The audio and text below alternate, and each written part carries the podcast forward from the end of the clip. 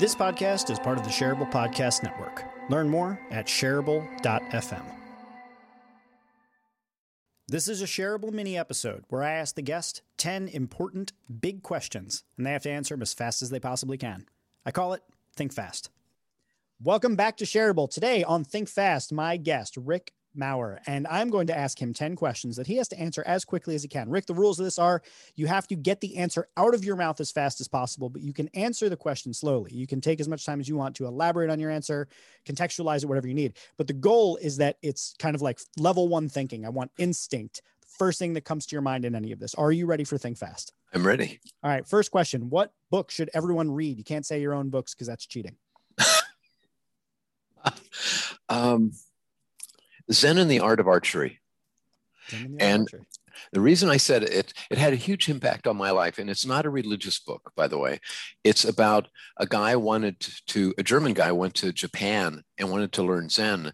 And people said, well, you could learn the tea ceremony, which is a very elaborate kind of thing. And he said, or you could learn archery.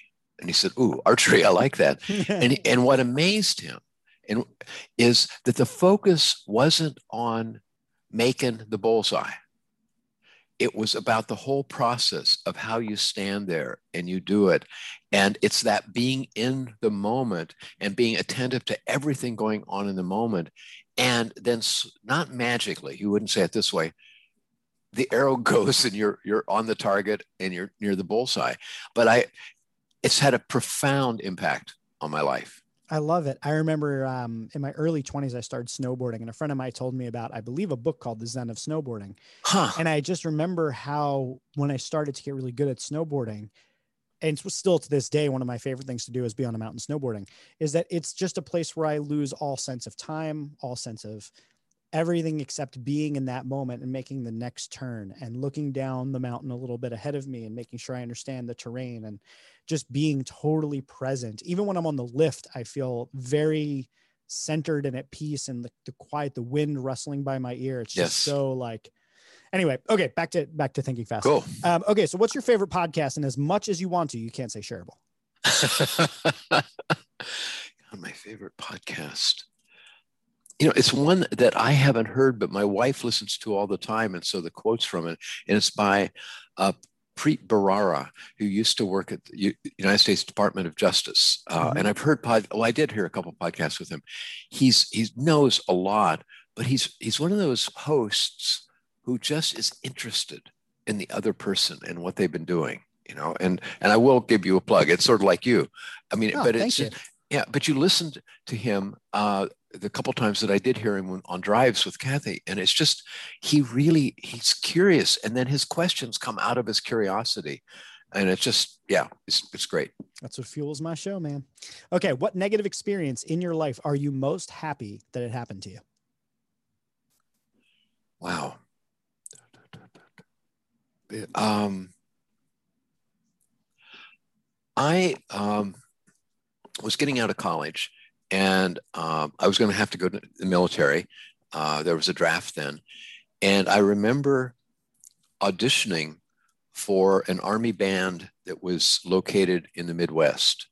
And I just froze. I messed up completely. I mean, it just, no one would have ever hired me.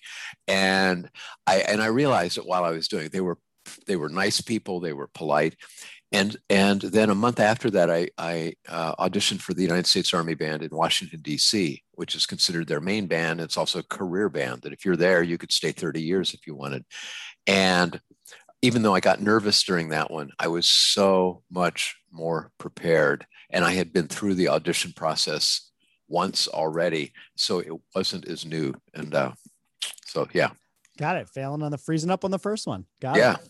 Okay. What is a lesson that you wished you learned earlier in life? Uh, I wish I had learned to say no to projects much earlier. And about, I've been in business for just over 40 years. And about 15 years ago, I had a year where I had three really big consulting projects.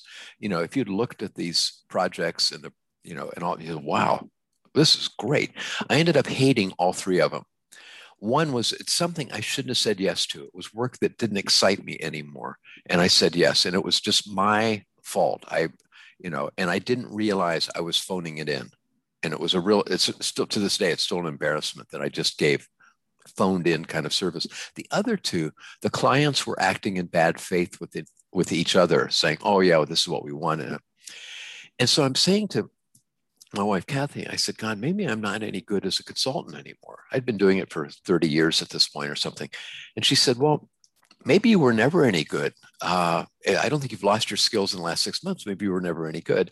And she knew that would make me laugh by the way sometimes i'll tell people and they go oh you poor dear but no and so i got to talk and she said look you just took up music again and you love it why don't you just back off from work a little bit and take and play more music and i didn't do that but i was thinking about it i was talking to a friend of mine and she said well why aren't you listening to your wife and i said well i don't want to retire um, I, I it just the concept just doesn't appeal to me. But I want to know that there's some money there in case for some reason I changed my mind or I had to. And she said, Well, how much more money do you need? And I said, I don't know. And she said, That'll keep you working. And so combining what my friend Kim said and what Kathy said, I thought, what if I only take work that gives me as much pleasure as music? That has changed everything. And I can tell most of the times on a phone call if this is going to be a good fit, if it's the kind of thing that I should say yes to. And had I don't think I would have listened to that advice as a young man and was hungry. But had I done that, I think I would have not taken on projects like facilitating meetings for people that had nothing to do with the project I was working on, just as a facilitator. I hated doing that. I can do it okay, but nobody's ever going to say, oh, you know, you ought, ought to hire Rick to do that. But the stuff that I do really well, people go, oh, you ought to call Rick. And had I learned that earlier, it would have been, I wish I'd learned it earlier. So awesome, man. Uh, what do you think is the most important skill of the future?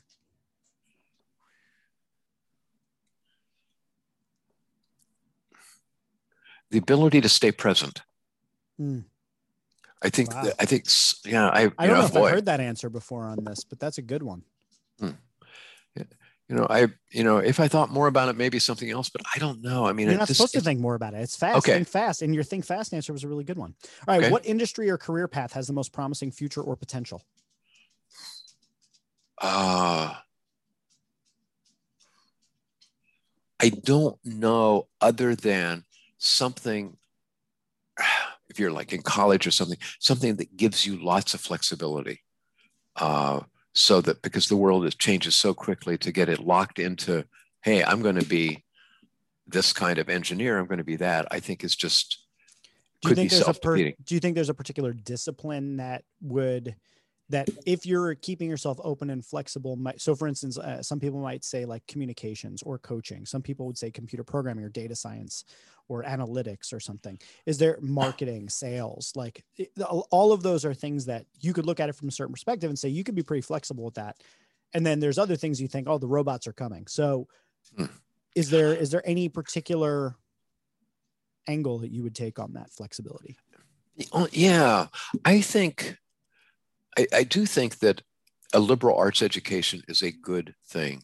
And I think we lose that because we we want to be so technologically competent. We've got to, you know, that we're, you know, that we're demanding a lot of ourselves. And I understand that when I go to a doctor, I want that doctor to know what he or she is doing. But but I think those that have a broader uh, foundation can also see different things and are more open to different possibilities. You know, and I don't mean that you have to have a degree in you know 19th century you know english literature or anything but it's that curiosity about things that are outside your profession. There i'm my profession is organization development and sometimes i hate getting around to fellow professionals because that's all they know to talk about. Mm-hmm. and it bores me to tears. Yeah. and then i have others that that's their profession but they're interested in other things and consequently their work shows it. Yeah. So I dig it. Okay. Uh, what's one thing that everybody listening to this episode should go and do today? It's something they have to be able to at least start today, if not complete.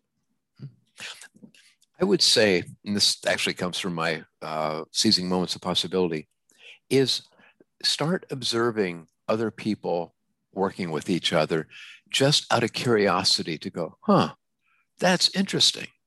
Boy, Jeff is talking himself into a hole right there. That's interesting. Wow, look at that. People are paying attention. they're giving him money now. That that ability to before we act, just observe. It also really helps us be in the present. To go back to one of the earlier questions. Love it, love it. Okay, if you could have any one superpower, Rick, what would it be? Oh, one superpower. Um,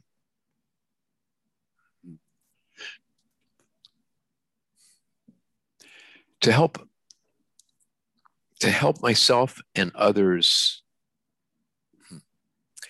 to be open to differences. And differences where they're i mean where, where we are ter- terribly polarized. I would love it if i had the capacity to actually talk with somebody who thought their thinking was 180 degrees from mine and we could actually communicate um, with civility and and and openness and respect for the other. If I had that for myself, that would be a hell of a superpower. But if I could if I could help others with that, that would be great. Too. Great. So. Okay, so here's the fun part of that question. What would you be willing to sacrifice to have that superpower? Uh, I'd be willing to sacrifice um, the paid work that I do. Okay. If it if it got in the way of that, I'd be willing to say, no, I'm not going to do that. I can cut back here. I can cut back there. Okay. That's a great question. Uh, so that question actually used to be different, but I had a guest on. Uh, it might have been the previous guest from this or two episodes ago. Anyway, um, I asked him a question, and he actually uh, asked me uh, he said, I thought you were going to ask that or, or something. So he brought that up and I was like, oh my God, that's such a good follow up question to that. Yeah. Cause I'm like, I'm obsessed with superheroes and, and superheroism and superpowers yeah. and all that stuff. And that's such a good thing to say, like, well, you can have this amazing thing, but what would you give up for it? Right. Cause it right. really forces you into that thinking of how bad do you actually want that? And what would you give up? Like, what's the most you would give up for that? So, yeah, I, right, I final, like that. The final question is going to probably take you a little bit to, to, Okay. Uh, it might it might take. This is the big one. Okay. Uh, have you seen any of the Marvel movies? Have you seen them all? Any of them? I don't think I have. If I have, okay, it cool. hasn't been a recent one. So. Okay, cool. So I'm going to explain the premise to you. Okay. Uh, of the question because you, you can't really answer the question without the premise. The premise is this in the Marvel Cinematic Universe and the comics, there's something known as the Infinity Gauntlet. It is a glove. And in that glove, it holds six infinity uh, stones. They're known as the infinity gems. And if you have the gauntlet and all of the stones in it, you have the capacity to snap your fingers and anything across time and space and reality that you can ever imagine in your mind could happen. Thanos in the Marvel Cinematic Universe snaps his fingers to eliminate half of life in the entire universe. And then uh, Robert Downey Jr., as Iron Man, snaps his fingers to bring everybody back or actually the Hulk snaps to bring everybody, but he, uh, Robert Downey Jr. snaps his fingers to eliminate the threat of Thanos and and his armies. But it costs him his life because mm. when normal humans snap the their fingers with the Infinity Gauntlet, the power is simply too much and they can't sustain the rest of their life. But anything that you want could happen. So, question is, I have this Infinity Gauntlet. It has all six Infinity Stones in it, and I can hand it to you, and you could put it on your hand, and you could snap your fingers and anything anything that you could possibly think of, any change to this world, good, bad, indifferent can happen, but it will cost you your life. The question is, do you put it on? And if you do, what happens after you snap? Hmm.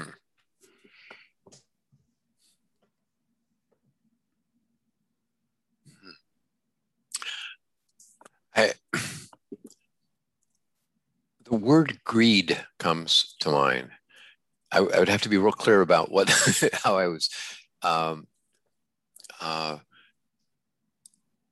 I see a lot of the world's problems uh, through the ages kind of being having to do with a po- power that a power that corrupts, not just just power like to get things done, and that I would I would eliminate that, and I'd be willing to give up my life to eliminate that.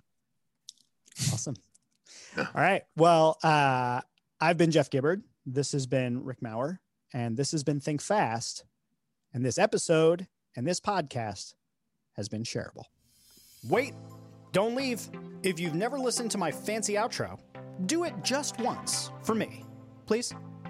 Okay, if you enjoy shareable and you find it valuable, there's a few ways that you can support the show.